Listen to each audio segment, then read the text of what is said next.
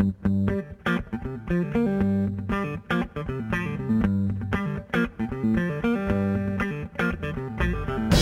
right, everyone, welcome back to the Green Mountain Sports Roundup. I am Ernesto Sanchez. I'm here with Marty Griffin and John Downing, and we're here to give you a quick recap of our lives in sports this week. Boys, how we doing? Been a good week. You know why I'm unhappy? Oh, We'll get into that in a little bit, but Jesus. it's a great. What c- can I just own a moment, Yeah, please? of course. And thank you. You didn't even want the moment. Yeah, you you were a beaten man going into it. it was, and again, I just And did not during- want to watch the last five minutes of that game. But we'll get into that. But it, all, all in all, good week. A lot of new things on the rise. So. Yeah, I'm ready. Let's talk some trash. Uh, well, before we, before we get into that, let's uh, let's give our number sevens and open our beers. Yes, thanks, Marty. Mhm, mhm. Um, I'm obviously going to go with the two-time Super Bowl champ, 2004 NFL Offensive Rookie of the Year, six-time Pro Bowler with 355 touchdowns, 55,010 yards, a record of 142, 67, and one. Big Ben, Ben Roethlisberger. I thought this was Blake Bortles.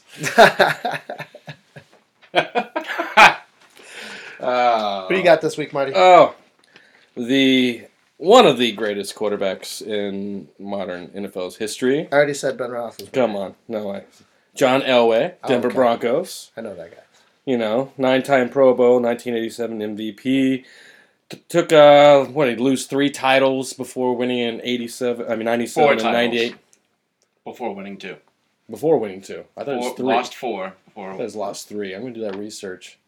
Want to bet five bucks on that? No, yeah, you're right. Okay.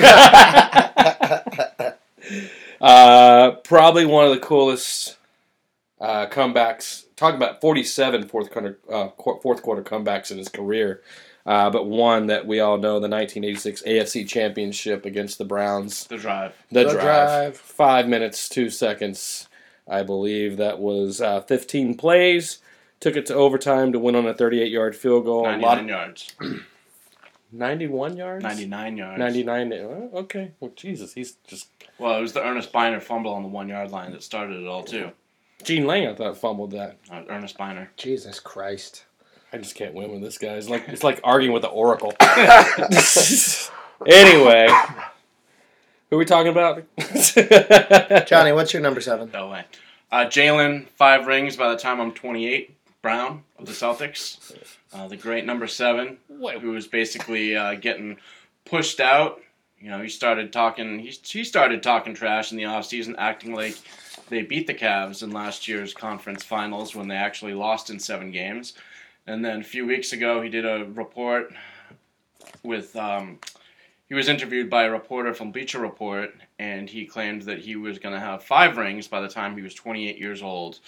And the team has been struggling to find their way, in large part due to Jaylen Brown. And I thought a statistic was interesting. The Celtics are now 6 and 0 without Jaylen Brown playing. They're 13 and 10 overall. I think that says a lot. Four and one in the last five. But I texted you a few weeks ago saying that they're about to pull off 11 out of 13 stretch because their Yeah. schedule is tits going forward right now. Yeah, they definitely took advantage of that. I mean, we can get Well, it's that still in easy. Yeah. So they're gonna watch. They're gonna win 11 out of 13. All right. All right. All right. That's it. That's my seven. Jaylen Brown. All right. Um, so I guess we will um, we'll just dive right into it. Uh, Steelers, or excuse me, um, Let's start with la- the last game Yeah. last night. Uh, Chargers at Steelers. Um, I thought, and especially uh, going into this game and all the way into halftime, you know, it, it was we stuck to the script. You know, We'll give the results. What was the results of the game? Final score: final score thirty three to thirty. Chargers. Chargers. yep. Oh no, you just have to set, set it for so people know. you I know. get it. I just, I just feel like you're just really just going to wet blanket his ass right now. No, I mean, no, the Steelers are still a team I fear, no matter yeah. what. they Okay. are. All right. And I think a big barometer for the Patriots in the coming weeks will be how they do at the Steelers. I think that'll be a good judge of what the Patriots can do, will do going forward in the playoffs this year. So, you know, they usually beat the Steelers. Steelers are, are are still a threat. They lost two in a row. They lost at Denver and they lost to the Chargers. Two good teams. Yeah, I'm looking at the at the next few games. The um, well, the Oakland game.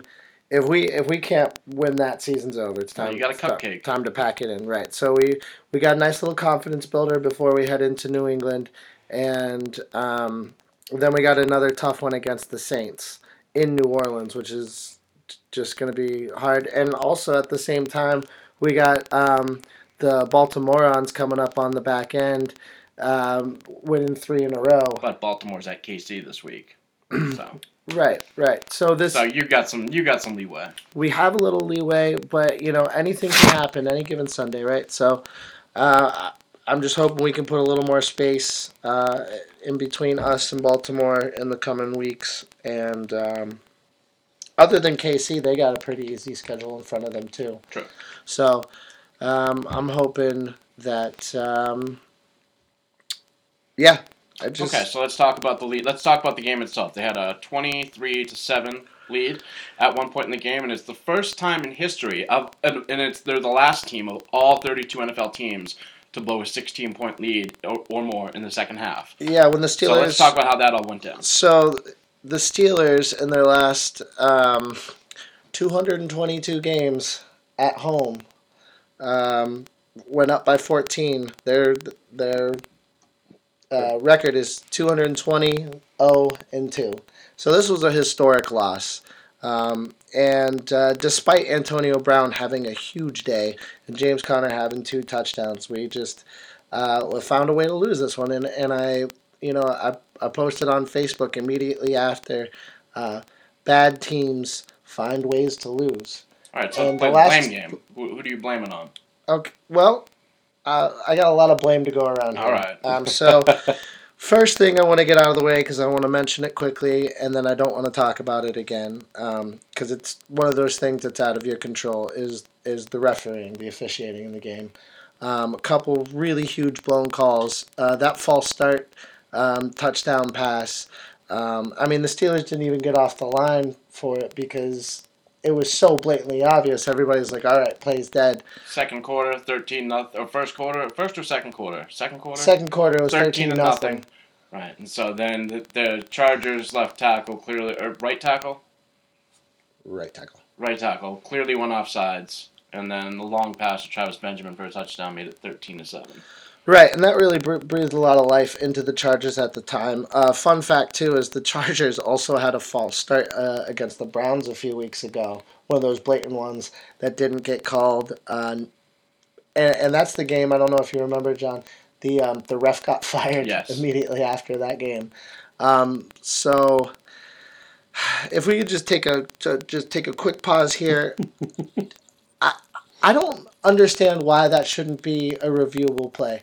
I understand that you want to keep the pace of the game going, but I agree. but there's the the point of having replay in um, Major League Sports is to get the calls right because there's a lot of money on the line. There's a lot there. There's no reason why you shouldn't be And if you able have to. one guy, and that's their one job, is to stare at the line and to make sure there are no line infractions pre-snap, yeah, and he can't do the job, then you should be allowed to review it Right. and overturn it. The Right. same, like it, what didn't have nearly the effect in the Patriots game, but Stefon Diggs lined up lined up for the Vikings offside. And the refs totally missed it. You could see the line. He was across the line where the ball was. And, And- it's and- just like, how do you miss those calls? And you know what? Maybe maybe the the NFL because again, it is a game pacing issue. We don't we certainly don't need to slow this da- game down anymore. Uh, but maybe they can institute something like the NHL has in, in their offsides coaches talent challenge, where if you challenge it and it's wrong, you receive some sort of penalty. Uh, in Oh, okay. in in um, in the NHL, you get a bench minor and you got to well, send there a is guy. the you gotta penalty if you lose the challenges. You know, right, we right. only but have you're, two. You're only right. You you lose the challenge, but I, I think it needs to be needs to be more so that it is only used. You know, so maybe you burn it down, or or maybe you um, well that that would only Yeah. work for offensive, uh, or maybe maybe it's a ten yard penalty, automatic first down. Something. You know, um, I think there's a good penalty now, though. I, I look at the way Belichick does challenges, and Yeah, you know, if anything's questionable, and he knows that that there's no chance of them overturning it, he won't challenge it yeah, because but he Mike, knows Tom- how Mike Tomlin imperative. doesn't do that. He's it's imperative to save it for later in the game when it's ultra uber important. Yeah, well, no- that's where smart, good coaching comes in. Yeah, into exactly. play. So I'll get to that later. Right. Anyways, uh, we also had the the more than one, but at least one, really blatant block in the back uh, on that uh, punt return um, for the touchdown.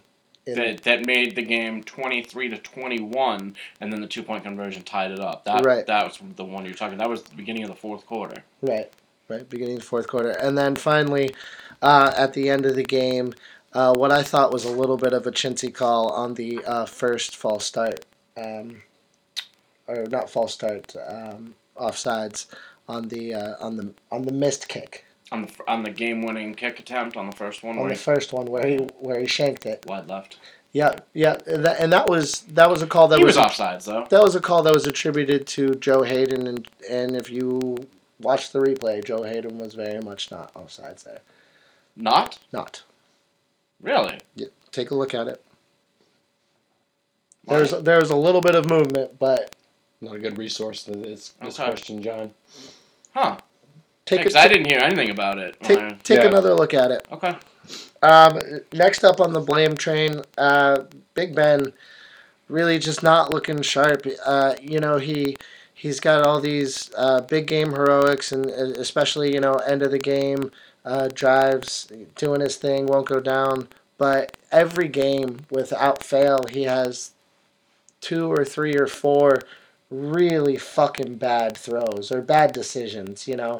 Um, running the ball and not sliding, and, or you know, just I, I don't I don't know if he you know he just he he sees the, you know the um, the end of the tunnel, the end of the game approaching, and he's really try, we have a, trying to a make rough something. stretch every single season though This isn't a rough stretch. This is every single game, and you see it's every game and you see you see well, it was a it couple games those- ago that they pounded the Panthers on, on the on the Thursday night. That's the exception, not the rule. That's Johnny. starting to show for the Panthers. I mean, yeah. are that- they even like worthy to bring in the conversation? So so. Um, But you Ben- talk about third down efficiencies too. That they, this team still struggles in that area. Like talking about him not going down and making bad decisions. They get third and long situations. I think there were three out of ten in third downs yesterday, which just sets them up, you know, in, in bad field position. So, you know, when they're cruising there, that first and second down, long plays, moving, charging. But when they get in those slow down situations, they really struggle. You may not like this comment, but I feel like you're starting to miss Le'Veon Bell a little bit. He was just such a reliable part of that passing game, and he just knew how to get open and where to go, and he could catch every pass thrown to him. Whereas a guy like Conner, like he dropped that pass going in for a touchdown in Denver. You know, Le'Veon Bell was money in the passing game. Yeah, yeah, but there, I don't know inconsistencies elsewhere. Um, And it's, Mc- easy, it's, Vance easy, it's easy to fall back on that kind of statement. Yeah, you know. Vance McDonald had a couple really bad drops too, and and Juju dropped a couple, and um, There's something about having that outlet back you can count on. well, I mean, yeah, I think they've lost a lot of confidence in James Conner the last couple can weeks. yeah. which which I don't think is helping his confidence. It's one of those things where you got a, a kid like that. It's not like we really have any other better options. You got to keep feeding him the ball, or or he's gonna he's not going to be able to get any better. He's one of those guys that does better with mo- more work. He's a workhorse back. Right. Getting back to the blame game, um, Ben just absolutely completely missed Justin Hunter on what was an easy layup of a touchdown. Um, you know, just completely overthrew him. Justin Hunter goes and tries to um, lay out for it, winds up getting out of the game with the shoulder injury. Now we got Darrius Heyward-Bey taking snaps, and that's not a good situation. Um, you know, and and then we'll get back to coaching too because they didn't dress James Washington to teach him a fucking lesson. Have him sit on the sidelines and watch Justin Hunter, and then Justin Hunter gets hurt, and then James Washington can't go in the game because they sat him on the sidelines trying to teach him a lesson. Um, also, the uh, the Ben interception um, on what was just a completely lazy throw. Um, just inexcusable, you know. Um, he's trying to hit Vance McDonald, and, and you can see I forget who the uh, the uh, defender was who uh, who pulled that in. Yeah. Um, but it, the linebacker um, just floats back, and he and you know he didn't throw the ball with any urgency. He just kind of lofted it up there, and it was Floaters. yeah, it was an easy pick. You got to zoom those in. He had a few underthrown passes. That Yeah, made you scratch I mean, your head all night long. The accuracy just wasn't there. Yeah. Um, Chris Boswell miss, misses a, an extra point Every Right. game, it seems like. every game. It seems like I think this is his fifth or sixth of the year, uh, and that really set the stage for those for those uh, two two point conversions, right? Which helped them tie the game and get back into it, because they wound up being down by sixteen instead of being down by seventeen, making it a three possession game, right? And like it changes the whole. Com- that's a three point swing right there. It changes the whole complexion uh, of this game. Uh, another moment that was really difficult to watch and was um, Sean Davis annihilating Joe Haden in in the end zone, his own teammate. Um, you know, and, in it was a clear, easy interception. Um, you know, f- uh, fell through it directly to Joe Haden. Yeah. Joe Haden, Sean Davis just blows him the fuck up because he has his head down going for a big hit, right? Totally unaware of where his teammates are on the field. And then, you know, it pops into the air and Keenan Allen catches the tip, right? So well, he was catching everything last night. so not only not only does do they get the the the touchdown there, but Joe Haden has to go into the tent, right? And Artie Burns comes on the field, and who do they target in the next play? Artie Burns, who has no fucking idea what's going on, shits his pants, and they and they can convert the two point conversion. Um, so, just really, really tough to watch uh, on my end. Um, You gotta you gotta give it up to you know you want to talk pl- blame game you know blame the Chargers and Rivers for responding that fourth quarter eighteen points Conservative play calling on the part, on the part of the Steelers Yeah. too. So we were going Yeah. over it earlier. The first in the first half on first down, they were passing the ball. Yeah. You know, passing to get the lead, Yeah. and they were going after and they were attacking. In the second half on first down, they ran the ball five times, passed it only once on first down. Yeah. So they were trying to run the clock. They were. Tr- I mean, you know. I could say 10, 20 plus years ago, the NFL and, and past that, that was the way to go. But now in this modern NFL, right you need to pass, and in, and in tighter games, you need to continue to pass to win. right You know, you you know, you can only run it in situations where you know it's closer to the end of the game. Team doesn't have timeouts, or it- it's a you know you've opened up the run game. But Yeah. they hadn't clearly they clearly hadn't opened up the run game much at all last night. Despite Conner's two touchdowns, they weren't running the ball effectively. right, and And I think you still got to. I mean, like what I was getting back to is like this is you know a late season Chargers team, a Chargers pass that would go in and and fail to beat a, a an aspiring Super Bowl you know contender in in the Steelers at home. I think this is their only third win in 19 games in in Pittsburgh. Yeah. But also typically for- San Diego, LA. I was just I was just guessing Coast. a typical response by Philip Rivers by trying to do too much and throwing interceptions. He did not throw an interception at all that game, especially in the second half when they were just responding and scoring whenever chance they were given. So a little bit of props to that team for for Oh, absolutely. not giving up whatsoever. And they overcame the kicking issues that have plagued them so badly over the last few years. yeah, They've gone through, what, seven untimely kickers in pen- two years? Yeah. And the guy missed the kick to, to win the game when they needed to kick it th- to try three times at the end of the game to finally finally win it. I kept texting Ernesto saying he's gonna miss the kick. He's gonna miss Right. the kick, and but the, thankfully, You know, you know, the Chargers kept going, or the Steelers kept going off sides, giving the Chargers more opportunities to hit the kick. And in the end, it was a 29-yard field goal instead of a 39 right. with those off. You know, and, penalties. and giving up on Ekeler, you know, on 13 tries, not getting anything, you know, 21 yards, filling in for Gordon, but Well, then Justin Jackson. Jim Jackson just out of nowhere on eight, out of eight Northwestern. Well, he was really good at Northwestern. Yeah. He was a four-year starter at Northwestern. But it's like we've seen with a lot of teams this year. Like if that rushing game just doesn't work, they just completely abandon it, start flinging the ball everywhere. Time of possession shifts. You you throw interceptions, and just you know the whole game plan's out the door. So kudos to you know the offensive coordinator and, and the head coach on that end of just kind of sticking with the run game, keeping it balanced, and, and making it work. Yeah. Well, if you take, uh, I just want to say Well, it was this. about the draws, the, the the way that they were running it. You know, the the late the draw Yeah. runs. That action was really working well for them. Yeah. With Justin Jackson. I just want to say quickly about James Conner. I don't think he had as bad of a game as it as it appeared on paper. Um, especially if you consider that he he had about twenty five to thirty yards taken away from him um, on on bad uh, holding penalties, and frankly, uh, the the one um, the one penalty on Ramon Foster was also a little chintzy for me. Um, you know, and that was on a on a twenty yard run. But in the Um, end, they don't count. So. Right. No, exactly. But I I, I think. Um, he was running the well, the ball well. He had two touchdowns. He had a uh, he did have a twenty yard run uh, that did count, so that's good. Um, he does have the the leg contusion, whatever the fuck that means. Um, Deep bruise. yeah. It looked like it was hip. Yeah. hip injury too. But they came out today and said he should be okay. And if not, I don't think it's the end of the world because as we've seen with running backs in this league, look at Yeah, undrafted free agent Phillip Lindsay of the Broncos, and he's only 17 yards behind Saquon Barkley for the, you know, in the NFL rushing lead. And to be honest, Jaylen Samuels, former Mhm. tight end slash uh, H back from NC State, Yeah. is really good, and he's Right. a really good passing catch. Pass pass catcher out of the backfield. Maybe not the runner that Conner is, but I think they'll be okay because they still have a good offensive line.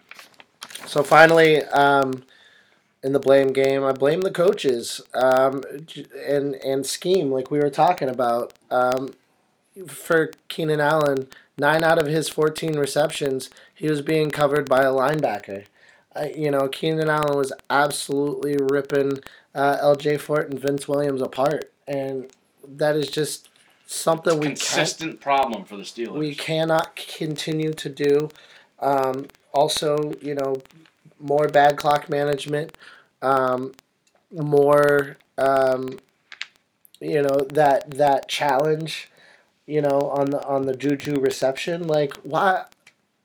Why waste the time out there? Just get up there and sneak it. It's a it's six fucking inches.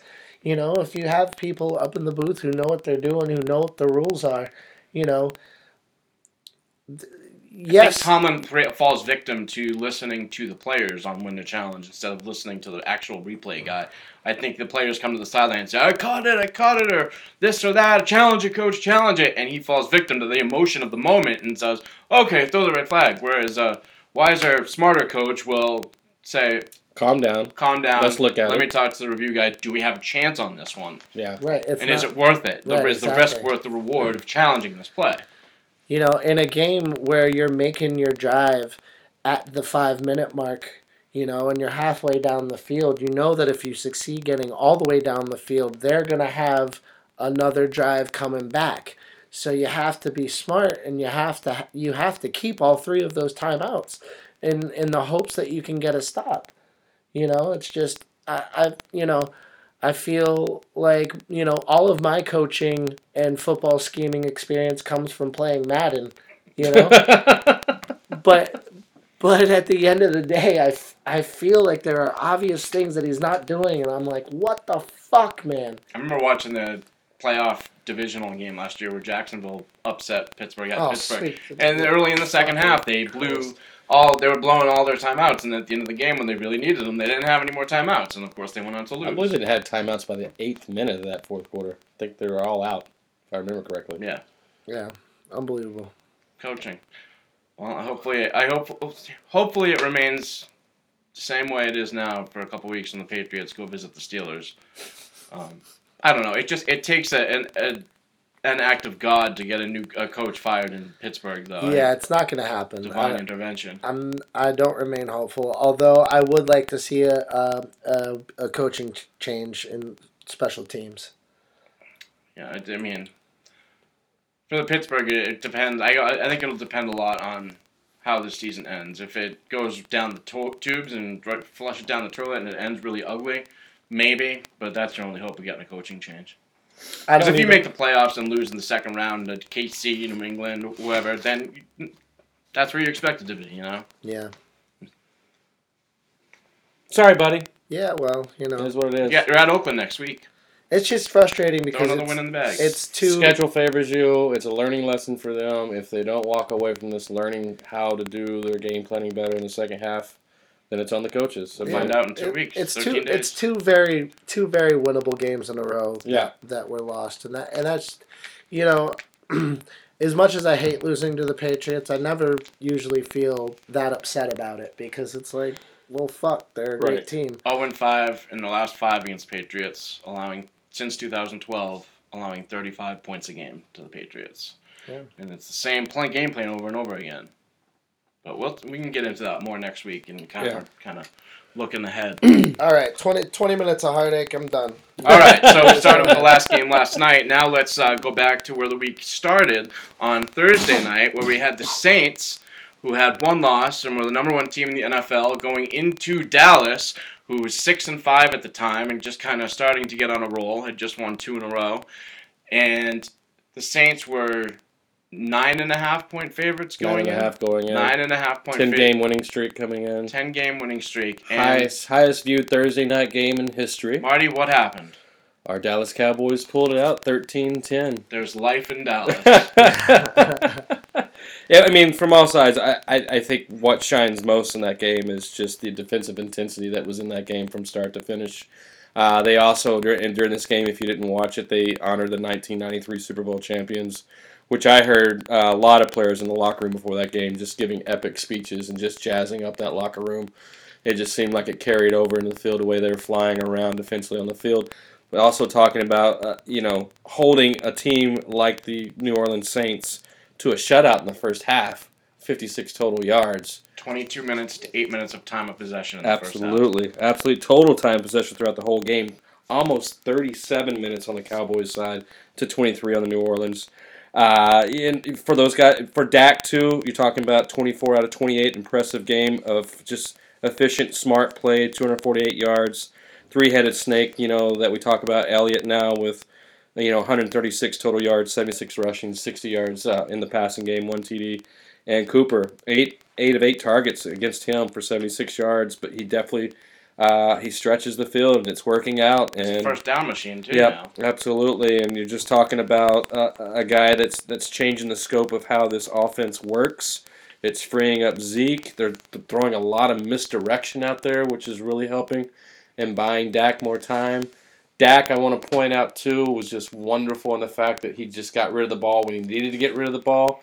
His biggest thing, almost like Roethlisberger in a lot of ways, is wanting to hold on, stretch the play, put yourself down in a third and long. Still leads the league in fumbles, and he almost had a crucial fumble. He just end of the wings that thing around, man. I just like just tuck it and hold on to it and get down. He just likes to just carry that thing way out away In from those crucial waist. moments, he needs to learn to protect Yeah. the ball better. Yeah. that, that- those are those are when people say the Cowboys find ways to lose and they're Cowboys things. That's Mhm. that's the kind of stuff they're talking about. Are, are the silly pennies pel- penalties, which they still had a few in that game, costly penalties, and then the turnovers and critical moments. Those Right. are the Cowboy issues, and they they are, they did start to pop up a little bit in spots, but they they overcame it. Did and they overcame it. And you talk about trying to maintain uh, possession and keeping the ball out of New Orleans' hands late in that game. It was a 13-10 game.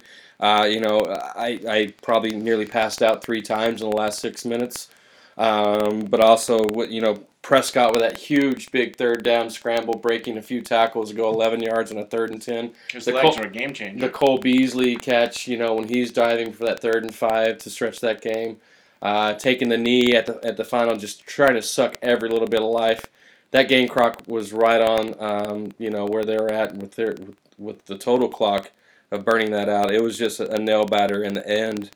But I want to talk about it. I, I, I still, in a lot of my minds, looking ahead of the season, we're, we're looking good as far as the schedule. We're looking for good as far as the playoffs. Um, you know, we who we have now. We we play Philly next week. That ends our three game home stretch. So if Philly wins this game here tonight, they're going to be six and six. Yeah, Going to Dallas, seven and five. seven and five. So if Philly wins that game, they'll both be seven and five. Right. And then it'll be Dallas needs to keep it rolling. Yep, and we got a favor- We got a pretty favorable schedule. I mean, we got, like I said, it ends a th- three-game home streak with them to go and play the Colts, and who knows what they're going to bring to the table. They got shut out by the Jaguars this week. Um, we got the Bucks at home. We should win that game. They like to throw the ball around, but we we should get after them. And we end uh, with the Giants, who Giants always want to play upset this time of year They're playing whatever their hard. position. They're playing hard. Um, but you look at it down the road. Uh, Eagles have to come into Dallas next week. We got to win that game. They go into the Rams. You got to assume they lose that game. They play the Texans. You got to assume they lose that game because Why do Texans they are assume hot. they lose that game? They're at home. At, at Texans, You think Deshaun Watson and the Texans are going to go into Philly and win? they got a nine-game winning streak. You- Have you seen the teams that they played? We should get I into this later, Okay, but we'll we'll, get into about- this later because I want to talk about wanna the talk about cupcakes on that nine-game winning streak. That's fine, but a lot of those cupcakes have been playing upsets to people as well. Oh, God. So and then they're No, at, no, no. then they're at Redskins at the end, end end of the season for the Eagles. Uh, Redskins, you know, they go Giants, Jags, Titans, Eagles. They got a pretty cake schedule. If they win tonight, they can be on our heels right there as well. So it's it's not an ugly. It's, it's not. A, it's a very ugly decision. McCoy just went out with an injury. Mark Sanchez is in. Nice, Dirty Sanchez. Let's So, do it. So now their skins are on the third string quarter- quarterback. Yeah. They've got injuries all over. Um, but just to, uh, I still don't want to drink the Kool Aid quite yet. I, I I'm I'm almost in a Why? way. I'm sorry. He's been hurt too many times. Too many goddamn times. They This is look the so time of the good, year. man. This is the time to jump on the bus and enjoy the ride, Yeah, all man. right. When Tony Romo goes into Seattle and bobbles the field goal kick and we lose by two yards and we don't continue to to go win in. that game. We weren't supposed to win that game, but hey, I, I won't expect to win that game. We weren't supposed to have a great season this year, but now I'm expected to have a great season this year. Like I just tired the of rise, man. I'm not. You're on the rise. Get out of my head, dude. You're on the rise. Get the hell out of my head. We could be on the rise, but I'm also going back to the fact like I'm almost like Nesto is like I just want to see some coaching changes. We have some amazing defensive talent. We have some amazing offensive players, and I don't trust that the longevity or, or the you know outlook for this team in the future of being a winning franchise rests easy with that coaching staff. What I if they win out it. and they're finish the season eleven and five? They win their first round wild card weekend game, and then they lose Against at New Orleans or at the Rams. against is that possibly okay? the Saints or the Rams? Is that okay? Is that a good enough season for you?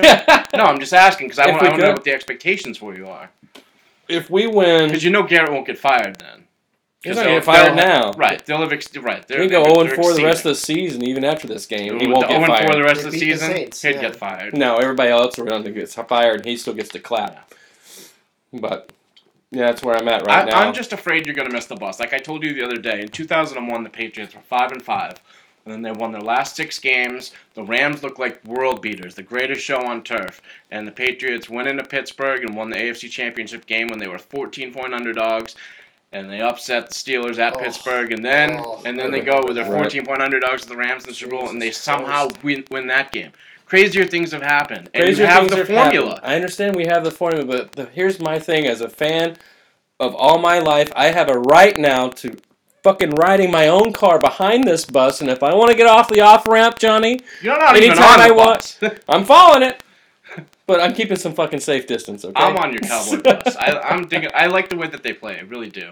I love Jaylon Jaylon Smith. I think he's just Van way he Der Esch, Jaylon. Smith, Lawrence, and Van Der Esch Greggy, is nice too. Awuzie, like there is a lot, you know, Taco, like there's a there's so much upside. I get it, but there just seems like it's trying to run with one one running shoe and a high heel. There just seems to be some type of crutch that just fucks up their pace somewhere down the line. Defense is so And good. I think They that have crutch and that Legion of high heel is a coaching defensive staff. Backs coach Kris Richards from Seattle. I didn't know that.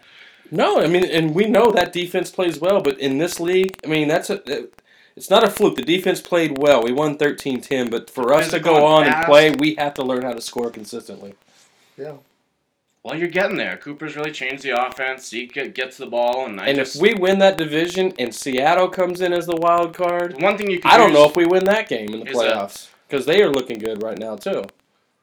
yeah, Russell Wilson's always tough, but I know that was San Francisco yesterday, but that team is on the rise as well, and they're playing well. That receiving corps is yeah, oh, nasty, yeah, they're making the playoffs. Yeah. their schedule's tits too. and that will be the team that comes in and Yeah, slaps us in chance. the face. Slaps you in the face. Could be. Could be. We'll see. Not getting in that fucking bus, Johnny. On to you. It disappoints me. It really does. I feel, I'm afraid you're going to miss a good ride. If I'm if I'm sitting up here, you know, second playoffs, and I'm like, "Ooh, I knew this. I knew it was going to happen all the way." Kick me square in the nuts, slap me in the Now face, and say I don't man. Be deserve like, we just knocked out I the don't Saints, wanna man. We just knocked out the number one team. I don't want to celebrate. When's golf start again? we, you're, are you a Cowboys fan now? What's going on there? Oh, I have Oh, no I'm idea. digging the way they play. I love He it. likes you know what? I play. hate Ezekiel Elliott. I'm not a big fan of Dak, but I do like Amari Cooper. But that defense is just. I, I want a Jaylon Smith jersey. I think that It's a th- it's a throwback so right now in this watch. league to see I've a never seen play Drew like. Brees and the Saints offense look like that. Never, never. I've, I've never seen them look that Fewest bad. points scored in three years. You know, I mean, it's definitely it was a slap in the face. It made them look like not Like- not Drew Brees, like the opposite of Drew Brees. Does that take? Does that really knock him way off the MVP race? yes, so Yeah. big time. Yeah. big time because it was I a, have, to, yeah. I have to agree to that. Oh boy, we have Woo! Adrian Peterson, ninety yard touchdown run. The ageless one. Wow, Oh Redskins up 10-7, God. second quarter. I think he has a farewell celebration where he spanks his kid with a belt. Oh fuck. All right, so but so we, we're going to get into the rest of the week's games, but that's a great topic of conversation because I think that the next topic is that we need to bring up is the story of the week is the Kareem Hunt story. Oh, Guys, what are your God. thoughts on the Kareem Hunt story? Kareem Hunt Friday it comes out that there's a video that he was punching, kicking a woman, and he pushed her down, and then he kicks her, and TMZ releases the video, and a couple hours later, the Chiefs end up releasing Kareem saying Hunt. he fabricated the story. And they were more upset uttered. about the lie Yeah, Yeah, itself course. that they love, of which is course, kind of makes weird. them look well. so I think I think the uh, I think the NFL and um, and the Chiefs had this video forever ago. It's a hotel video. It's easy. It's not hard to get. Well, the Chiefs. So the Chiefs, the reason they cut him is because they, they he lied. So they didn't have it. The Chiefs didn't have it. I think the NFL may have had it. I don't Now, know. you know what I heard today? I'm sorry. The NFL said stop to the Chiefs. Stop pursuing this video. really, Yes, that's uh, director of personnel Troy Vincent Oh, told the. Chiefs to stop pursuing the video. did So we all did. watch the video? I And watched the video. They took Kareem. Yeah, they, they that took video. Kareem Hunt's word, and Kareem Hunt said nothing this bad th- happened. when would you ever just take their word? That just it blows my it just, mind. For me, as a Patriots and It's- Brady it's fan, I because think they were investigating Deflategate the next freaking day, and then they took him off the field for four games. And for them to say, "Don't, don't even bother trying to look for the video," so they and I think the NFL obviously saw it, and the Chiefs just didn't. Was this buying time to pay Friday. said parties off to not release that video to to you know Something happened. Something happened because the the incident itself happened on in February of last year. Right. And he was the NFL's leading rusher last year. And the Chiefs, you, if you follow football at all, you know that the Chiefs have an unbelievable, you know, elite offense, and Kareem Hunt is a big part of that. How do you think it affects the Chiefs going forward? You know, so I, th- I think they I think they saw the video. They saw that it wasn't as bad as as the um, uh, who's the guy who beat the Ray Rice. Ray Rice. The Ray Rice video, yeah, wasn't as bad as the Ray Rice video. You know, if you watch it, it doesn't. You, you know, obviously it's horrible, uh, but it doesn't. You know, you're not like, oh my god, he just beat the shit out of it. It It's looks the like, kick at the end that's the worst. Yeah, but even still, like he just kind of kicks her in the ass. You But know he what I mean? kicked And knocks. No, of course, of course. I am I don't think anybody's No part of- justifying like is a, a, you know a hit as a hit or a, I mean I mean no he, part of me is defending completely this guy. 100% I'm just wrong for saying his actions. The perception of it to them, they were just like, "All right, we're not going to get crucified for burying this. Let's just fucking bury it." Um, and, and I think this, you know, the NFL uh, in general really needs to be called out, and they need to rewrite their, um, you know, there needs to be clear and precise co- rules on these conducts. Personal conduct pol- It's policy just flat. needs It's to just be be clearly flat defined. out. It just needs Right. to be flat out.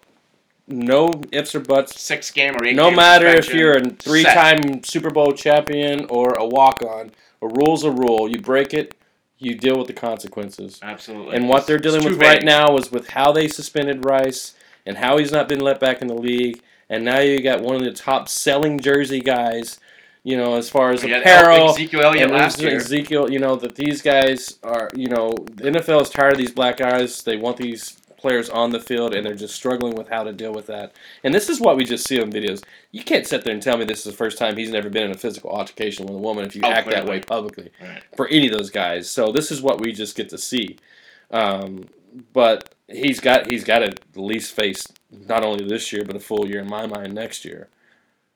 I don't. Well, so so he went into waivers when the Chiefs released him, and no team claimed him. So now he's a set, he's free agent, and they say he's guaranteed at least a six game suspension. So pending investigation. So he's clearly out for the rest of the season this year. No one's going to pick him up this year. I, I I think a team will in the offseason, but again, he's going to have to face at least a six game suspension going into.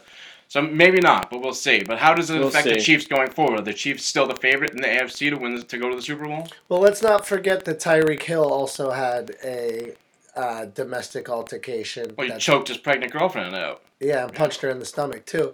But you know, I think I think before we congratulate the the Chiefs for doing the right thing, Nobody's congratulating the Chiefs. I mean, Nobody. just Yeah. you know, They've always had issues. That's- always. That's what they're, they're just I trying just to get think- ahead of a bad situation. Right. they They had can't. Lawrence Phillips on their not team. not only not only that, but it's but it's also I mean, what do we always say? Uh, running back is is one of the most replaceable positions in in this league right now. Yep. You know, they're a dime a dozen, and there's very little drop off But- between the. I think this does have an effect on the Chiefs because of the dyna- he's such a dynamic, fast player and a dynamic part of their their offense. And I just think you like you saw yesterday against the Raiders, Spencer Ware is not is not Kareem Hunt. And they Yeah. even went and signed Charcandrick West. They re-signed Charcandrick West today to back up Ware, and then they have C.J. Anderson on on backup for him. It definitely But changes their play scheme.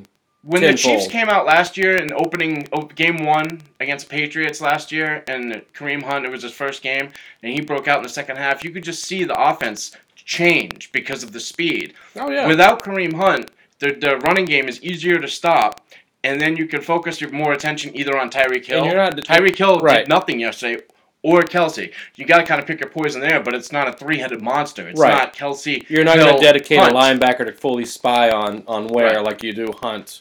You know, So- Tyreek is going to be doubled more now. You can check Kelce at the line because you feel like you can rush at Mahomes now because that guy's just not going to hit you on a delayed running back and just break out the game. Right, Ware is not. There's definitely not the guy that Hunt is. So I think it definitely takes the Chiefs down a peg as far as going to the Super Bowl. And I told you before, I don't think. The, I think the league will do whatever they can to keep the Chiefs out of the Super Bowl because this is not a topic of discussion you want for a league that's so image conscious. After the anthem protest last year and the Colin Kaepernick stuff, they don't want a team with two with the known for beating girls going for talking for two weeks going into the Super Bowl. They don't want that. That's the last thing they want. So they're going to do whatever they can to keep the Chiefs out of the Super Bowl this Right. year. Whatever kind of referee help they can give them, not calling offsides, calling offsides, whether it's pass interference, penalties down the field Yeah. for for or against them, whatever they can do, they're going to try to prevent the Chiefs. I think from making the Super Bowl. And so, as a Pats Steelers fan, that's good for us. Absolutely. Don't you agree? Don't you agree that the NFL No, will do whatever they can to keep the. Chiefs out of the I Super Bowl? You don't want that. I you don't want that. being any topic. You want to the Super Bowl to be what's good about football, what's good about the players, not what's why is it so bad. Right. I definitely agree to that, and you know, I mean, this is this is the Roger Goodell NFL league. He and he they will find any way possible, like you're saying, and they're going to keep this. It changes the scope. It changes the scope of the AFC playoffs for sure. So as So a much. Patriots fan, it makes me feel good. It's Boy, to make Colt- him feel Colt good McCoy too as a Steelers fan as well. He can't even walk.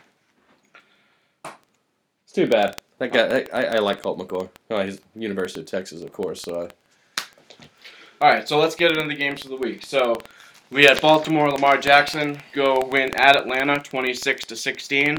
Takeaway from this game is that Baltimore wins their third in a row under Lamar Jackson. Joe Flacco is supposed to be back this week.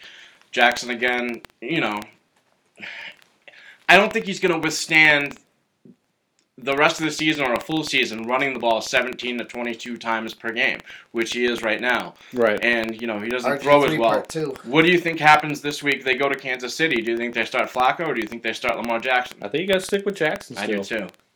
You At got least to ride there's this out. the I unknown mean, upside. even even with them going in and beating a depleted Falcons team, that's still going into Falcons and playing the Falcons. A lot of lot of people were picking against them to lose that game. Yep. They rose up to the occasion. None of us would have been surprised if the Ravens had lost that game and it was just a blowout or you know edged out by you know seven and a half, eight points. So for them to win that game is huge. So I think you still have to ride that Jackson train until you know it, it goes south. If it goes south, I think the only way it's going to go south is by injury because the way this kid you know just throws his body around the field. He's got to protect You know, even Michael. Vick coming out this way, like you got to tell this kid to like slide Yeah. or get the hell out of bounds. He goes this, and eh, I, is you know what is that a stereotypical thing to do with athletic black quarterbacks? Not protect them, utilize their athleticism, and make them feel like they're almost expendable.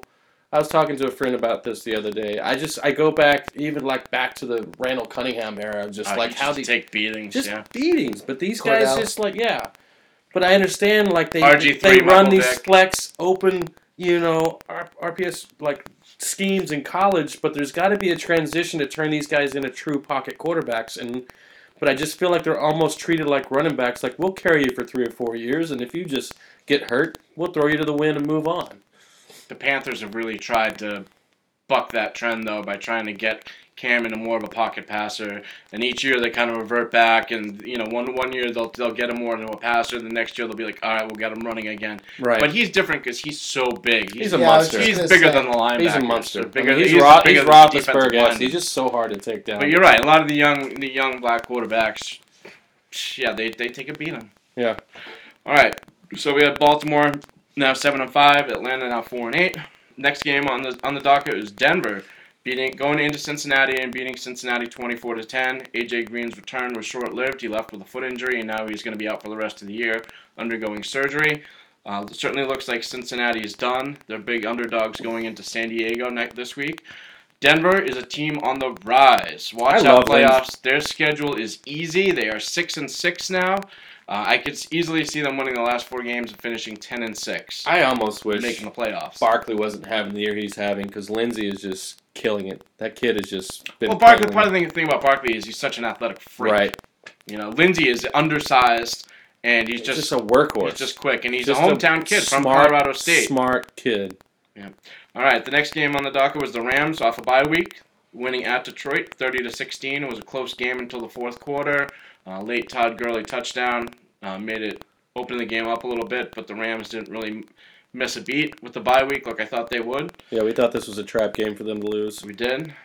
Uh, Arizona goes into Green Bay, wins twenty to seventeen. The late Aaron Rodgers comeback falls short, and then Mason Crosby misses a forty-eight yard game-winning field goal attempt to try and tie the game and send it into overtime. And less than an hour later, Mike McCarthy, coach of Green Bay, gets fired. Rodgers gets what he wants.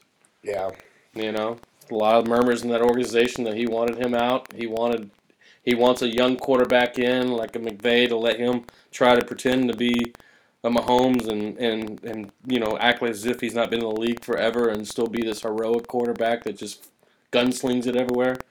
So you were telling me about um, Shamar Mark Tamura coming out on, on a local radio, talking some trash about Rodgers today. just talking about. He called him He was a former Called him- Packers tight end. Yeah, called him a fucking prima donna. He, he's close to ties with everybody in that organization, front office, and I, I felt like it made it sound like in the article that that organization was almost split half and half. Like, let's just finish the season, put pressure on Rodgers to perform, tell him to shut the hell up, just go through the play schemes and, and, follow through with the game plan to where half the organization was like somebody's got to fall because we're not supposed to be in this position. We're the Green Bay Because Packers. it was McCarthy when he came in 13 years ago, and he got Favre. Favre was similar to Rodgers in the way that he was always trying to make the home run, big play, hit the grand slam. Yeah.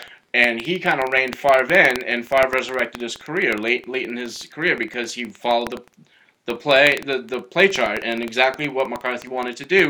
And then Rodgers come in. They have early success, win the Super Bowl in 2010. Yep. But they've struggled since, and it's because Rodgers always wants to hit the home run and do the, does this. Oh my God, he's a bad man. This unbelievable throws things, but he throws the ball away so much, and you know everyone has excuses as to why Rodgers fails, but they never blame anything on Rodgers. And I think it's starting to show that Rodgers is culpable here, and he needs to start taking some of the blame. The problem is he just signed a huge contract in the offseason, so yeah, even if they wanted to move him, I don't know if they could. I know teams would want him, but you're gonna commit that much of their of your of your salary cap to a guy, even if it is Rodgers at 36 years old, going into next year, he'll be 36. Yeah. So I don't know. I think Green Bay's stuck with him. They know that. I've heard rumors that Josh McDaniels has a team of assistants ready to go, and you know he he could be the next Green Bay coach. I could see that happening pretty easily. could be. The next game is Miami at home defeated Buffalo 21 to 17. Josh Allen ran wild, had a big game at quarterback for the Buffalo Bills. He's This got is a he's great got he's got qu- this is a great upside. quarterback So much class. upside. but he has small hands in the cold, and that Yeah. concerns me. He's got rushing upside. Uh, I don't know. I don't know how much it'll help them as a team win games, but the fantasy stats for sure. Um, Uh, Miami's now six and six, They're- so they're in the playoff still, in, race. still in that playoff race. All right, probably the most entertaining game of the day was the Chicago Bears at the Giants. Giants three and eight going into the game, one thirty to twenty seven. Now four and eight, game went into overtime. Odell Beckham throws a touchdown pass, then catches a touchdown pass, and then doesn't put any effort into catching the onside kick and gets called out for his hustle and effort after the game. Um, but this was an entertaining game because after that happened, the Bears went down, and it was they were down twenty-seven to twenty, and they did the Chicago Philly special play where Tarik Cohen throws a touchdown pass to Anthony Miller, ties up the game 27-27. Um, and of course, the Giants win in overtime, but it was a good, it was a good game. It was That was exciting. an entertaining game. I, I, I thought that was going to be a blow up on the Bears side. Giants are playing strong. There, there's there's a lot of positive things to look offensively for the Giants. There's no quit. Yeah. No quitting them. Um, one of the bigger upsets of the day, Ta- uh, Tampa Bay 24 to 17 over Carolina. And the one thing about these games, the second time these division teams play each other in a season, it, the score usually goes under the total. And it certainly did in this game with a total of 55 going into the game, combined 41 points. Uh, Carolina's lost four in a row now. They're six and six, and their playoff lives are struggling. Christian McCaffrey still running the ball like crazy. Uh, but Carolina's got some serious issues, and I don't think that they're They're going to make the playoffs quick. at this point, especially with two more games against the Saints remaining. You got Saints, Falcons, Saints. They, I mean, you sprinkle the Browns in next week. Yeah. that's not looking good for them. No, they're going to have to beat the Saints at least once. The next game was Indianapolis, who was on the rise, looking good. Andrew Luck had thrown three or more touchdown passes in eight straight games. They go into Jacksonville and they lose six to zero behind Cody Kessler. Yes, six to Six zero. to zero. God, Anything can you imagine about that game? sitting through that game? As a Colts fan, excited what you're doing this year, and you're sitting through that game. That just was just like visual drama. Me. They were looking ahead to this week's game against Houston Yeah. because they're going into Houston this week. I'm It's sure a of it. Tough look. and that's that. You throw 52 times as a Mhm. quarterback, and you don't score a damn touchdown. You didn't throw any interceptions, so there's a little upside there. But you don't score a touchdown after flinging that thing 52 times. That's sad. Next game was Houston, 29 to 13, won their ninth in a row after starting 0 3. And I hear a lot of people giving Houston credit, giving Bill O'Brien Coach of the Year nomination, saying maybe he should win it. First of all, I would just want to go through their schedule of wins since they started 0 3 to bring everyone back down to reality a little bit because it, it, the hype has gotten out of control here. Yes, Watson's good. Hopkins is good. The defense is good. But they're still the freaking Houston Texans, and they're frauds. And they're always going to be frauds. Wow. I, I wouldn't say. well, I'm going to run through the schedule here. You- At no. Indianapolis, they won 37 34. Do you remember what happened in that game? Indianapolis decided they didn't want to. They didn't want to take the tie. They said we're going to go for the win stupidly, and they handed the game over to Houston, and they get let them throw one pass and kick the game-winning field goal, and Oh, boom. I'm I never thought, gonna you, I thought you were gonna. I thought you were gonna wait for to to do your touchdown dance for the. No, I'm just going. I'm I'm going through the the victories that Houston has had to prove to you that Houston is not good. So that was Houston's first win of the win streak. Then they won at home against Dallas, 19 to 16. Okay, decent win, but Dallas wasn't really Dallas at that point. That wasn't Cooper. At home against Buffalo, they won. At Jacksonville, they won. At home against Miami, they won. 42 23. That was. Come on. At at Denver, 19 to 17. That's a decent win. Hard At win game in Washington. Denver. Home against Tennessee. Home against Cleveland. Which of those teams is a real team that they beat? I think Denver at home. That's a real team. There is no like there is no Kansas City here, there's no Rams, there's no Patriots, there's no Steelers, there's nothing of substance there. Well, nothing. They, they got a cake schedule the rest of the way, so we're not going to find out until the frauds until the playoffs. No, I'm telling you, you're finding out right now because I'm telling you that they're frauds. They can wear their varsity I got to jackets. come up another bet. I, I, we, they can wear fir- their varsity gonna see jackets the to first- Foxborough, but they're still gonna lose again because they always do. He's worked up. I am. I'm just sick of the Houston Texans talk. They people that this happens and everyone tries to talk Houston up, and guess what? They're still When, freaking. when does every, Houston. everybody? Come on. Is it why, why? Why is there such like energy and hate for this team? Because Because they're they- not good. Okay, Because but their like, schedule's tit. Okay, but understand, like you, I mean, the way you're going off about it's like so- there's just deserved to be hated on for so long. They don't deserve the credit that they're getting. That's for sure. Wow. Okay. Tennessee beats the Jets 26 to 22. Uh, late comeback. The Jets had an early lead in that game. Tennessee seems to be getting on better on offense. They have a good defense, but they're still kind of a Jekyll and Hyde team. Not really sure where they are, where they're going. They are six and six. Uh, Kansas City off off their bye week without Kareem Hunt goes into Oakland, wins 40 to 33.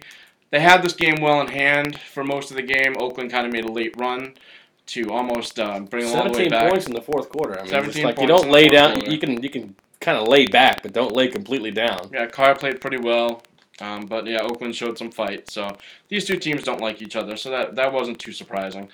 Uh, Seattle, forty-three to sixteen. Seattle's team on the rise with that good offensive line and Russell Wilson, forty-three to sixteen over San Francisco. Um, Seventeen pass attempts, four touchdowns, that's 185 classic Seattle. yards. They're just They're- spreading he's it out. always like twenty-five pass yeah, attempts or less. I, I, they're just fun to watch. I, I've always been a fan. oh, I of don't Will- think so. I think they're boring. No, I, I like how they grind it. I don't know. They just grind it. They just they. They're just you never know what you're gonna. I, I just never know what you're gonna expect with them. They can air it out if they want to. In some ways, they can kill you on the ground. They they got a pretty damn good rushing attack with those backs right now. Oh, their too. offensive line Yeah. is finally good. Yeah. They've always had a bad offensive line. Now they have a good one. All right, and so that wraps up the games. Well, besides the other, the other game was the New England Patriots, twenty-four to ten over the Minnesota Vikings, and I thought the Patriots played really well in this game. Man, it was a game I think a lot of people picked the Minnesota Vikings to win. I think the Vikings are in a very tough stretch right now, but this is just a classic Patriots, Patriots victory where. You know, a lot of guys played well. They came out with good energy right from the first play when Elandon Roberts ta- tackles Dalvin Cook. I thought the Vikings were a little bit stupid to get away from the running game in the first half. They were, or for the game, Dalvin Cook was averaging over nine yards a carry, and they ran the ball only I think 13 times total for the game. But I know the Patriots were confusing them on defense, and the Patriots defense is really coming along. Um, You got you got to like to see Brady getting out to White. You know, passing the, out of the back again, getting to him. He had a, he had a great game. Yep. White, 311 yards. Brady. That was, it, it, to me, that game looked like more like I haven't seen that energy from them in a, in a few games. They just looked like they were firing on all cylinders that they're game. still, yeah, they're nine and three, and yeah, they're I, I'm enjoying it, and they're exactly where I thought they would be, and the the run is not over. Everyone likes to. We've discussed this so many times. I'm gonna enjoy the ride because guess what? It's not gonna be here forever, and I'm gonna enjoy it, and I'm gonna I'm gonna like it, and you can't tell me not to, and you No. can't tell me they suck, and you And can't I tell me it's over until I see it with my own eyes. Because for me personally, I mean, Nessa and I were talking about this on the ride over here tonight. That you know, we you can't ever talk bad about the Patriots or talk them down until they give you a reason to, and they and they haven't. So we just got to keep our mouths shut right now. Yeah, nine and three, and so next week is a hat and T-shirt game. They can win the division, the AFC East. They can win it by winning at Miami next week. So I know the Patriots really struggle. Aren't they 0 and 5 or something? One and five. One and 5. So let's let, let me bring up the stat that I gave you guys earlier. Okay, New England Patriots on the road since 2001. Games 13 through 16 of the season, which is the last quarter of the season. At Miami, they are one and five. Against the rest of the league, they are 24 and three. So Miami is a place that has given the Patriots problems in the past. But with this being a hat and T-shirt game, I really think the Patriots come out with a lot, a lot of, lot of energy. They're gonna go out. This is the first step in the Belichick plan for the season. The first goal is to win the division, and they take it very seriously. So it's always when there's a hat and T-shirt game, they usually come out and they pummel their opponent. And I expect that with them being nine and a half point favorites against a six and six Miami team, people are gonna be like, "Oh, the Patriots always lose at Miami." No, I think the Patriots are gonna beat beat them down next week. Do you see possibly AFC division with Steelers, Chiefs, with what's going on in the Chiefs organization? Chargers slipping in and taking the lead out of that, out of their hands. It could. So next Thursday night is Yeah. Chargers at Chiefs, Yeah, and then if the Chargers, And Chargers- win out, they and they finish thirteen and three, and the Patriots win out and they finish thirteen and three. Right now, so right now it goes down to the third tiebreaker. Yeah. Okay, which is strength of victory. Now, right now the Patriots have over 500 strength of victory, and the Chargers' strength of victory is only in the 300 percentage. But it'll go up because the Chargers still get to play the Chiefs, and the Patriots still have to play the Bills and Jets. So the Patriots will come down a little bit. The Yeah. Chargers go up. So the tiebreaker for that number one seed between the Chargers and the Patriots might get a little tricky. Yeah, and you're talking the last four games for Chiefs. Three are on the road. They go. I mean, they go to Ravens. That could be a game Ravens can win right there. They go in. To they play, get the Ravens at home. I mean, excuse me. No, they get. They're playing Ravens at home.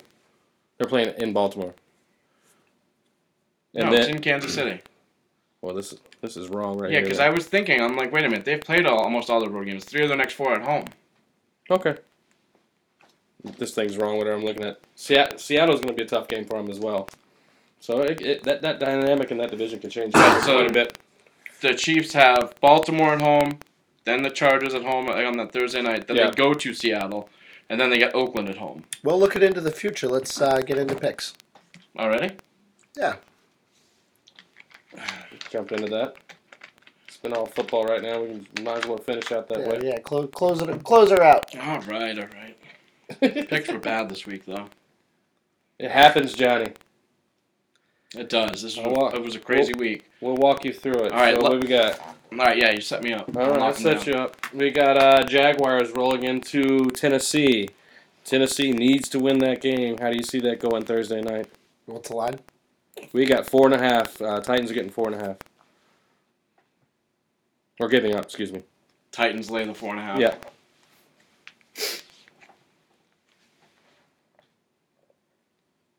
Titans lay the four and a half. Oh, I'm sorry. I'm, I'm That's it. totally wasn't listening.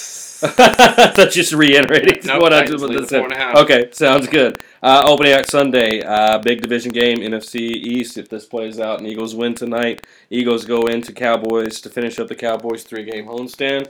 Cowboys are minus four. Come on, you're on that bus. But that line, the line is the tricky part. Everyone's going to be on Dallas, right? Not me. of course not. of course not. And it's a letdown spot for them. And It coming off this a big win. This is where I gotta Dallas go Eagles. I think I think Dallas wins, but I think the Eagles plus wow, four. that bus broke down quick. no, no. No. I think the Cowboys win, but the Eagles plus four. I All like the Eagles plus four.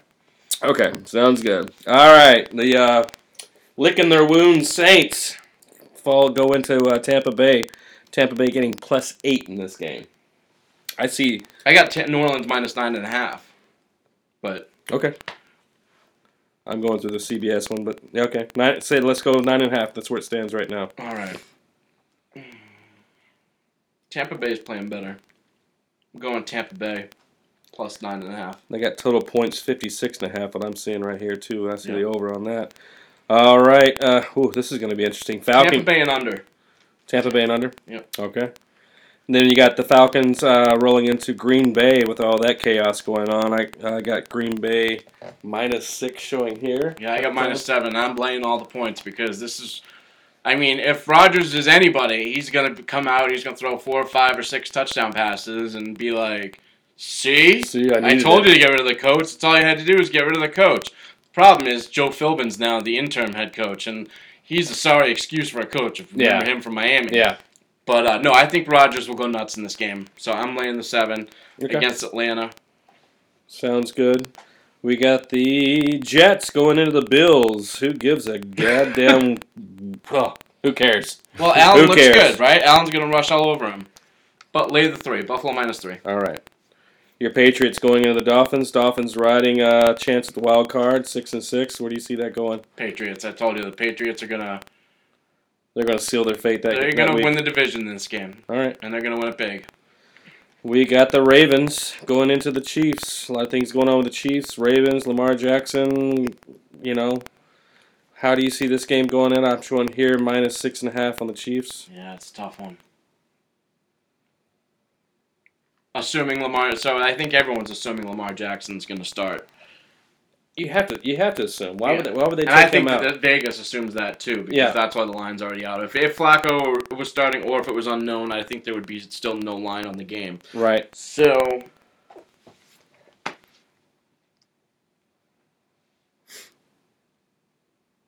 Baltimore's got a good secondary. Uh, They held Matt Ryan to like 125 yards passing. This is day. one thing. If you can get to Mahomes, because that secondary can hold itself up, I like Baltimore plus seven. Yeah, I like that one as well. Uh, Carolina Panthers, uh, they're fighting for their life right now, and they're going into the Cleveland Browns. Browns plus one and a half is what I'm showing right now. Uh, again, Greg Olsen is now out for the season. Ruptured Achilles ten, ruptured plantar fascia foot thing again, so he's out for the season. See, done. Carolina's going the wrong way, but I like Carolina here on the road. I think they they know that they need to get. They some have to win. So this line seems fishy though, but I'm gonna go Carolina. Okay. Uh, the head scratching Colts coming off this uh, loss to the Jags. They're rolling into your most beloved team, the Houston Texans. Picking the Colt, Colts here plus five and a half. He's no way he's going to take the Texans. He's going to get 11. Colts, Colts, Colts. New York Football Giants rolling into the Redskins. Kind of interesting to see what the uh, Redskins do tonight. Sanchez in right now, 14-10, but that's going to be a big game for the Redskins next week. Who knows? Colt McCoy did not look good going in that locker room. No. Uh, Sanchez, I'm going Giants here. Yeah. I like the way they're playing. And I think the Redskins are just falling off a cliff. Right. Uh, the the slipping ever so sliding Cincinnati Bengals are going into the Chargers after a great comeback Holy victory. cow.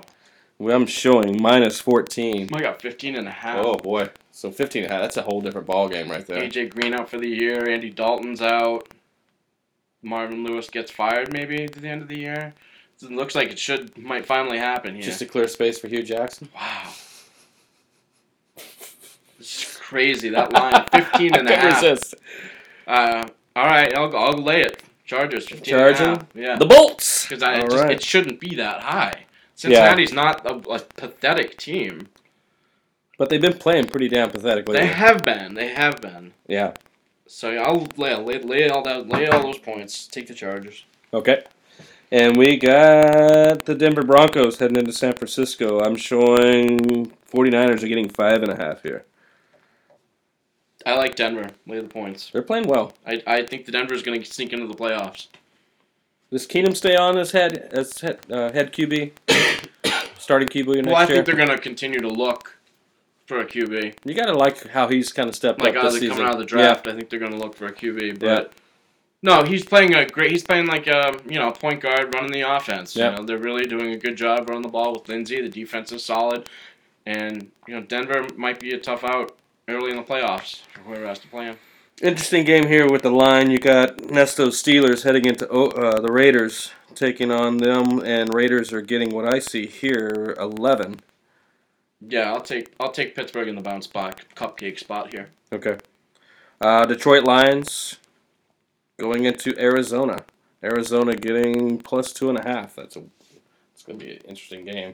I, I figured that Christian line would be almost the same. Christian Kirk's out for the season, Yeah. so I mean Arizona won at Green Bay, which Green Bay really stinks. Um, yeah, I'll go Arizona here. All right, Arizona it is. Uh, my most anticipated game going into this week. Uh, we're talking about the Sunday night game. We have the Rams going into that defensive juggernaut, meaning the Chicago Bears. Bears are plus three. Yeah, this line I That's a weird to line to you, right? right? Didn't you expect it to Yeah. be bigger than that? Absolutely. Something's fishy there. Are the Bears really going to beat the Rams? I I like it being a primetime game. I like the cold weather game. Rams going in. I I Talib's back now, and they, they looked Yeah. good on secondary. Back to back road games, having to travel for the Rams, having to go back to Detroit last week. Now they have Yeah. to go to Chicago. I mean, I, I I mean, for me, I don't see how you can't take the Rams minus three. Yeah. But that line is fishy, that's interesting. Be interesting to see how much it changes before that game shows up. right? Just come off the three. Yep. And then uh, Monday night game we'll be uh, watching when we're doing our next podcast. We got the Minnesota Vikings going into the Red Hot Seahawks right It's now. like a playoff game. Yep. And that is uh, minus three and a half for the Seahawks. Minnesota plus three and a half. Really? Yeah. Okay.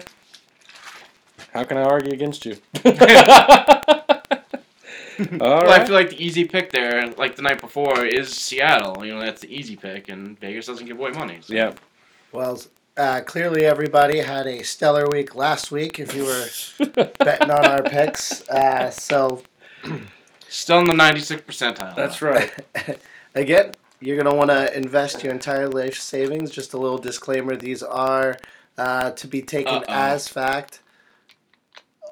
Oh, man. came up with it. Mark Sanchez just got creamed and threw and threw one up there that looked like it was sure to be an Uh, interception. Michael I'm Floyd broke it up. Yeah.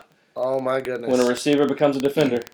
Gotta love it. Yeah, you can go down. So, as of last Tuesday, Sportsbook opened up in Oh, Twin River Casino in Rhode Island. Yeah. So you can go play some bets, and I'm, Are I'm we going down this? I'm winter? working on plan. I'm doing getting down there. I'm Let's working go. on it. I I'm told ready to go. I planted the seed. Let's Uh, go uh, after the new year at some point early. We got to do something. Yeah. Yeah, I'm ready to lose I, I, some I've never done anything like that. I've never been to Vegas, so I need to. I need to be at a sports book. We'll I get- belong at a sports We'll get book. Nesto to take a Tuesday off. We'll do a Monday night Something. podcast in the room. Oh man, that sounds Something. great. Yeah, place all our bets at seven. Yeah, The seven. a little follow up Yeah. show next week. How that works out? Yeah, Hell yeah! All right, I, I like the way that sounds. Uh, so rem- remember, uh, if you have any comments or complaints regarding the picks, please direct all those to at Green Mountain Grinder on Twitter. That's at Green MT Grinder. Uh, and you can also find us all on Facebook, Instagram, and uh, and on Twitter as well at Green Mountain Sports. The picks work. I'm driving a new car, but I'm homeless. I spin when I'm up. Uh, so we'll uh, we'll switch uh, switch gears here and get into uh, my uh, little NHL update for the week. Johnny, I love this when you sent me this text. I, I heard about it first from you. Uh, Bill Nye, the hockey guy, William Was that his Nylander. nickname? That's his Yeah, right? yeah, it's it's cute. It's cute. I you know I don't think they're calling him that on the bench. But uh, anyways, William uh, Nylander has been holding out uh, f- for the Leafs all the way uh, this year. They made it to the deadline uh, here, and the Leafs uh, and him finally agreed to a contract, uh, six-year deal. It's worth forty-one point seven seven million dollars, and the way it's structured, it's going to hit the cap at 10, uh, 10 mil this year, and it'll be six and change for the next five years. Uh, the deal uh, ends a holdout uh, at the 11th hour. Kyle Dubas getting the deal done with just under an hour before the deadline passed. Uh, and it's another feather in the cap for the 33 year old GM uh, who just this off, uh, off season signed megastar free agent John Tavares. Screw the Leafs. Yeah, They'll find a way to lose. They Did always you say 33 year old GM? yeah, yeah. Nice. So it's it kind of kind of a changing in the guard of the way they're doing things. There's another young GM in um, Arizona as well, and these are these are um, uh, like stats metrics guys. You know, analytics, and you know, Baseball, heavy. Theo Epstein. But they have to overcome guys, the fact that the Leafs are one of the the biggest loser franchises in all of professional sports. Yeah. So they'll always find a way to screw it up. So the the interesting thing about this contract is it's going to serve a, as a benchmark for other you know second tier uh, stars and the, and who are looking to get their deals done before the end of the year. So you'll see guys like uh, Carolina's Sebastian Aho and Brayden Point in Tampa. You know, kind of kind of using this uh, to to negotiate their deals. It's kind of funny though because it, it wound up being a little underwhelming. You know that he had this um, you know month long, month and a half long uh, holdout um, just to get you know six mil a year. So, but um, Doesn't sound too bad. yeah, yeah, and and and watch out because now you're gonna see, um, you know, they'll have that uh, strength at center now. You know, in uh, in Toronto, so your division's about to be blown the fuck up. It's already been hard. Um, so uh, your your advice. Um, you mentioned Patrick Line. I I didn't know it was Line. You mentioned Patrick Lane. It was, it's Patrick Lane to me from Winnipeg yeah. last week about his goal scoring streak. Oh yeah, man. And so I went ahead and I made sure that I'm, all my NHL lineups for DFS last week. I looked at his game log before that. He was a goal scoring machine. So I locked him in this week, and he won me some money this week. I'll, so I'll, I'll skip ahead to that. Patrick Linnaeus, you'll like this November Reign of Terror. uh, Patrick Linnaeus November Spelled Reign Lane, of Terror. Patrick Lane. Line, yeah.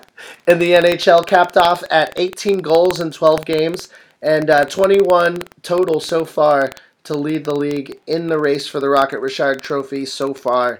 Uh, he scored uh, two goals in a 6 to 5 win to give him 101 in his young career. And Laine reached 100 goals in 179 games, beating the former franchise record of 209 games set by Ilya Kovalchuk, uh, who did it with the Thrashers. Which you know, the Side note: He's out for the next four weeks. I'm getting to that Okay. next. Line is the fourth youngest player in history to reach the plateau, eclipsed only by Gretzky, Jimmy Carson, and Brian uh, Brian Bellows. Speaking of Ilya Kovalchuk, uh, the Kings um, announced today that he's being placed on the IR. He's expected to miss at least four weeks, and I'm saying at least four weeks because let's not forget the fact that he's what 37 years old. Yeah. So uh, for ankle surgery. Irredeemable douche nozzle, Tom Wilson, uh, will not face supplementary discipline for his attempted murder of the Devils' Brett Seney. I didn't Uh, think that hit was that bad. It was. Uh, when you take into account who it is and what he does, Yeah. you know, and it was a blindside hit to the head on Friday for which Wilson was ejected. Uh, true to form, Wilson seemed very confused why it was even a penalty. He's such a clown. uh, the Buffalo Sabres winning streak has been ended at 10. Uh, they fell to the Lightning, both the Lightning and the Panthers, although a win tonight against Nashville could place them back on top of the Eastern Conference. Uh, the scoring depth of the team and the play of goalie Carter Hutton continue to impress me at least. Uh, again, I got to see them while I was in Pittsburgh, and they just Fast. huh? they're fast and they're hungry and they look Yeah. like a team on the rise. Um, Are they the, are they the Golden Knights of this year? What li- what the Knights did last year? Yeah, I mean, there's a bunch of teams that are kind of overperforming. Uh, Carolina's overperforming. Uh, Buffalo's overperforming. Teams that we thought would do well uh, this off. year, ki- yeah, kind of falling off. My Penguins certainly being among that. ilk. Yeah. Um, but yeah, the Flyers hired uh, Chuck Fletcher as their general manager, succeeding Ron Hextall, who was fired last week. Uh, Fletcher's experience includes serving as the Minnesota Wild GM for uh, nine seasons, uh, including six playoff runs. He was fired last season after an early uh, exit from the playoffs. And he's also served as assistant GM for the Penguins, Ducks, and Panthers. Now, I don't know if you saw this in the Twitterverse. Uh, Red Wings forward Tyler Bertuzzi uh, was suspended two games by the NHL today for his sucker punch of Matt Calvert of the Avalanche from the bench on Sunday. Didn't. You didn't see that? You got to check it out. It's pretty wild. So uh, Calvert had been knocked against the the Detroit's bench, you know, from the center of the ice, uh, sometime in the third period. And the Detroit players, you know, which happens when you get knocked into the bench. They fuck with you a little bit. They'll grab your stick. They'll hold on to you. They'll face wash you and that kind of thing. And so um, they were grabbing a hold of his stick, preventing him from rejoining the play. And so as the scrum ensued, because he goes back in there, he starts, you know, basically fighting the bench trying to get his stick back. Uh, Tyler Bertuzzi, bare-fisted, delivers an uppercut straight into his face. Uh, Just a nat- you never want to see that a guy on the bench, you know, affecting uh, somebody who's in the play, in the field Right. of play. Uh, at least personally, I think that's a pretty big scumbag move. Uh, so the violent gentleman himself uh, sentenced Cal- uh, George Parros sentenced Matt Calvert to uh, two games. Um, fun little pin in it too. The Avs ended up winning two nothing. So all for naught. Uh, finally, some exciting news. The NHL on Tuesday, this coming Tuesday, tomorrow, is expected to announce the 32nd expansion uh, team uh, in Seattle. The Board of Governors meeting, which will be held in uh, Sea Island, Georgia, is expected to award the franchise rights to the Seattle ownership group of David Bonderman and Jerry Bruckheimer. Yes, that Jerry Bruckheimer. I was gonna say, Bad Boys, Jerry Bruckheimer. Hell yeah, man. Excuse me, Transformers Jerry Bruckheimer.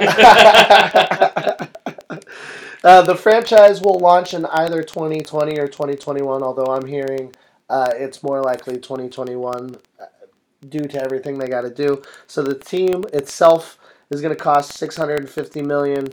Uh, current estimates for the construction of Key Arena currently sit at 750 million, and an additional 70 million needs to be set aside for a state-of-the-art practice facility. Now, the the the interesting thing about all of this too is that this is all being privately funded. Um, like the city of Seattle's not putting anything down for this, so it's exciting. We'll get we'll get to even out the uh, the conferences. It's been a little awkward. Um, you know, last year with Vegas coming in and only having Yeah, should be cool to have Seattle. 31 teams. So We yeah, name be- yet? um, no, not not announced yet, but um, yeah, that's it. No- Any update on uh, how long uh, Grabner's going to be up for the Coyotes? I saw that on the. Oh that eye man, that was a that stick to the nasty. face. Uh, no, that's one of those indefinite things. Yeah. We'll see. Hopefully, he's not hurt Did permanently. you see his tweet? Uh, I think it was as of At least yesterday. the mustache is okay. Yeah, right there. I loved it. All right, a little bit of college football. Yeah, let's Let's, get let's into talk it. the Final Four. So the Final Four is set for the college playoff national championship. We have uh, number one Alabama, who'll be facing off against number four Oklahoma, Oklahoma. and number two Clemson will be facing off against number three Notre Dame. So the first question I have to you guys is: Did the committee get it right selecting the Big 12 champ Oklahoma as the number four team as opposed to Big 10 champ Ohio State? Or the two-loss Georgia team, who maybe looked like they deserved it by play alone. By play alone, I think Georgia deserves to be there out of that division. Um, I was I was talking to you earlier. I was really hoping that somehow my Longhorns go into that game, your favorite bowl, the Dr Pepper Big Twelve Championship, um, and upset Oklahoma. They held well with them for a while, just ran out of gas at the end of the game. But if I think if Texas wins there, obviously Oklahoma's out, Georgia stays in, but this is where we argue all the time in college football if like it's still like human interest in, in revenue and just trying to get you know uh, you know total views and, and marketing to well, make this these was things the right work. thing to do, Marty. I know. Oh my god, I hate this about college sports. I, th- I, you know, I think there there needs to be. So you think they get it right? there needs to be like a They March couldn't. Madness esque kind of have a real playoff.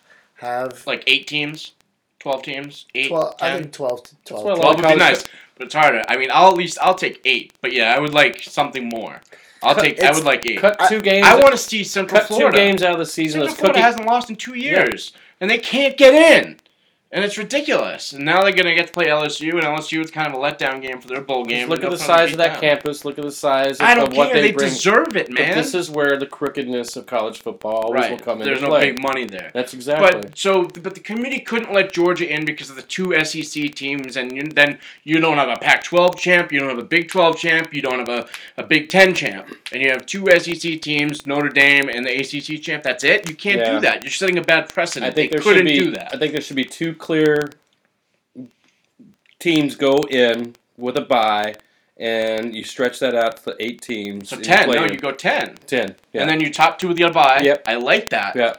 You got the new on system. There we go. Top two get a bye, and then the, the other eight, the in. next eight, will play each other. Yep. I like that. And then you give a chance for some of these smaller colleges to make their mark. Yeah. But you know, there's There's got to be a way for be- them. There's There's not going to to be there. There aren't going to be these big markets, and there isn't going to be big money interest in these smaller college teams unless they get exposure. right. And the only way to get exposure is to earn the right to play in a big game, and the only way to do Well, that Central is to Florida, have- they won their big their bowl game. Who did they play last year in the bowl game? bowl they games are meaningless. big though. underdogs. They were big underdogs. No, they're not meaningless. I disagree. I disagree. I like watching Bowl games are big. bowl Like the games. Rose That's why- Bowl is that's big Blue- freaking deal. Bowl games are meaningless, and that's why every year there are big blue chip prospects that sit out of them. No, no, no. That then- that is a business decision on the player itself. But right, like, to, exactly. But to the other are to the other eighty players on the team, it matters a whole hell of a lot. Ugh. Yeah.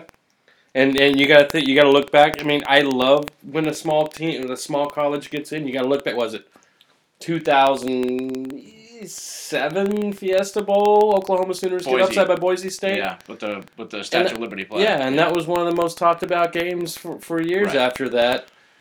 You know, So I've got. Can we just anger. talk about quickly for for one hot second how ridiculous the bowls are named now. You got like Oh, I love it. the the Tampax Pad Bowl, Yeah. and fucking You know, Meow Mix, fucking the, the Playtex. Wetlands Bowl. Jesus, you know, whatever the, whole- case may be. But it's just it's marketing, and that's who they you get to buy in, and then you get to see Bowls those. need to have their name. Then you get have to the s- rose, the fiesta, the sugar. You need to have those. Like, and, and they and to their credit, those are staying that way. But the other bowl games should be that too. Like the like the citrus bowl and uh, like What the Cotton Bowl Holiday used to be is always going to be, you know, it's what now the Big Twelve plays in with that, but the Cotton Bowl is now non-existent because they play in Dallas Stadium. Okay. So I've got a little bit of anger towards Georgia, and this is the second time and the last three times they played. They played in the national championship game against Alabama last Yeah. year. They had the lead. Hurts goes down with an injury, and Tua comes in and lights up the world on fire. And okay, Alabama comes back and win. You know, and then this time in the SEC championship on Saturday, they had a 28 to 14 lead in the third quarter. They kick a, they have a 30 something yard field goal, and they frickin' miss it. They could have been up 31 14.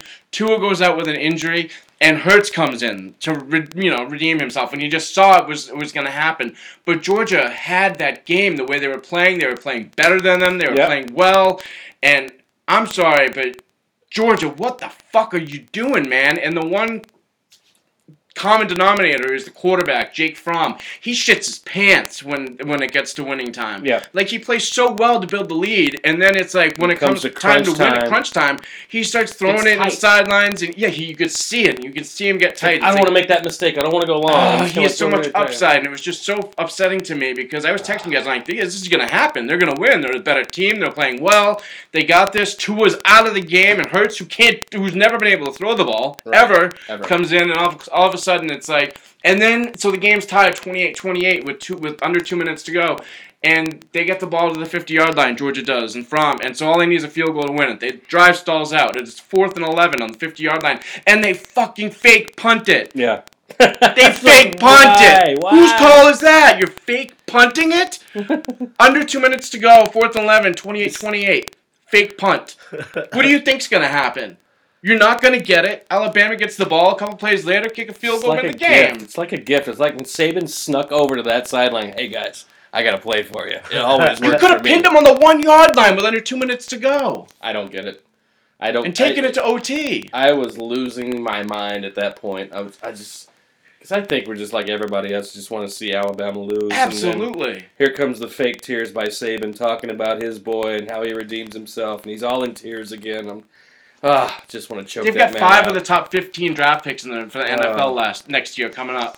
They've got talent up the gazoo. So you know, like, can some if- if somebody gets an opportunity to take them out, take them out, take Yeah. them out. Yeah. And it just drove me absolutely crazy to see that fake punt. I couldn't Blood coming down believe it. I stopped and I was like, "What? Wait, you fake punting?" I like I couldn't believe my mind. Like you can pin them on the one yard line, play defense, maybe get a turnover or whatever, and you take the end Oh my OT. But Yeah. no, they of course they and they the play itself too, where you just to pitch it to the short guy or snap it to the short guy and run up the middle. What do you think you're gonna get 11 yards on that? Get out of here! I- that game pissed me off. So, and just a quick preview. I, my, a prediction going into the bowl games. Okay, so I think Alabama is going to absolutely destroy, Destroy Oklahoma. Oklahoma. I think the spread is 14 and a half. I, think I would take by, Alabama I'd right take them at now. 22. But in the other game, Notre Dame is an 11 and a half point dog against Clemson. I would take Notre Dame because Notre Dame sucks in these big games and everyone knows it. And I think this is their time You against that- freshman quarterback Lawrence. I think I know I don't know if they're going cover to the win. spread or to win? They're going to cover the spread, Okay. 11 and a half. And I I would, I would go down to the sports book now and Yeah. put the money on it now before it changes. Throw it in. Take Notre Dame plus the points right now. Yeah. So Clemson. And thank me later. So Clemson goes into Alabama. Oh In yeah, the- in the- in the national championship. Notre Dame might win, but I doubt it. Yeah. So But I think they cover. how does that play out in your mind? Clemson, Alabama. I don't see anybody beating Alabama. No, I don't out of this either. one. I, I mean, Tua's supposed to be back, and that's Yeah. big because the offense is, is different with Tua. All right. Well, Before we head out tonight, I, I just wanted to uh, say my favorite part of watching the game last night was listening to uh, Uchenna Nwosu introduce himself at the, uh, well, you know, when they're when they're introducing the defense and they're all saying their name and, and where you know where they went to school, and he goes Uchenna Nwosu, Uganda Tech. And then You also, couldn't, also, also a fun little thing too. Uh, ben also said Ben Roethlisberger, Miami University, which I thought was kind of funny. That's where he went. No, he went to University of Miami, Ohio, not Miami University. He already forgot. He's too many shots to the head. Isn't it? No, it's Miami University. University of Because Miami, Univer- U of M is. University of Miami, Ohio. He's gotta look it up. I gotta look it up because I think you're you're wrong here. uh, and and Wouldn't be the first time, but I, I Johnny, I think next next week, next podcast, we got to get back into some basketball as well. Talk Well, about some of these teams. Like I told you, the Celtics are going on an 11 out of 13 stretch, and they Eleven out of just 13 started that. stretch. Here's something to think about, and we'll talk about next week. The East top three compared to right now the West top three. Who's better? oh, it is Miami University. Huh. Um, All yeah. right, fuck me then. well, I'm, This a, I'm is- a University of Miami this fan, is your so I, I know like like the Hurricanes are, are U of M. This is your number And- seven. This is your guy. God damn it. On that would be just be too confusing. Miami University of Ohio. Who the fuck would name a college that?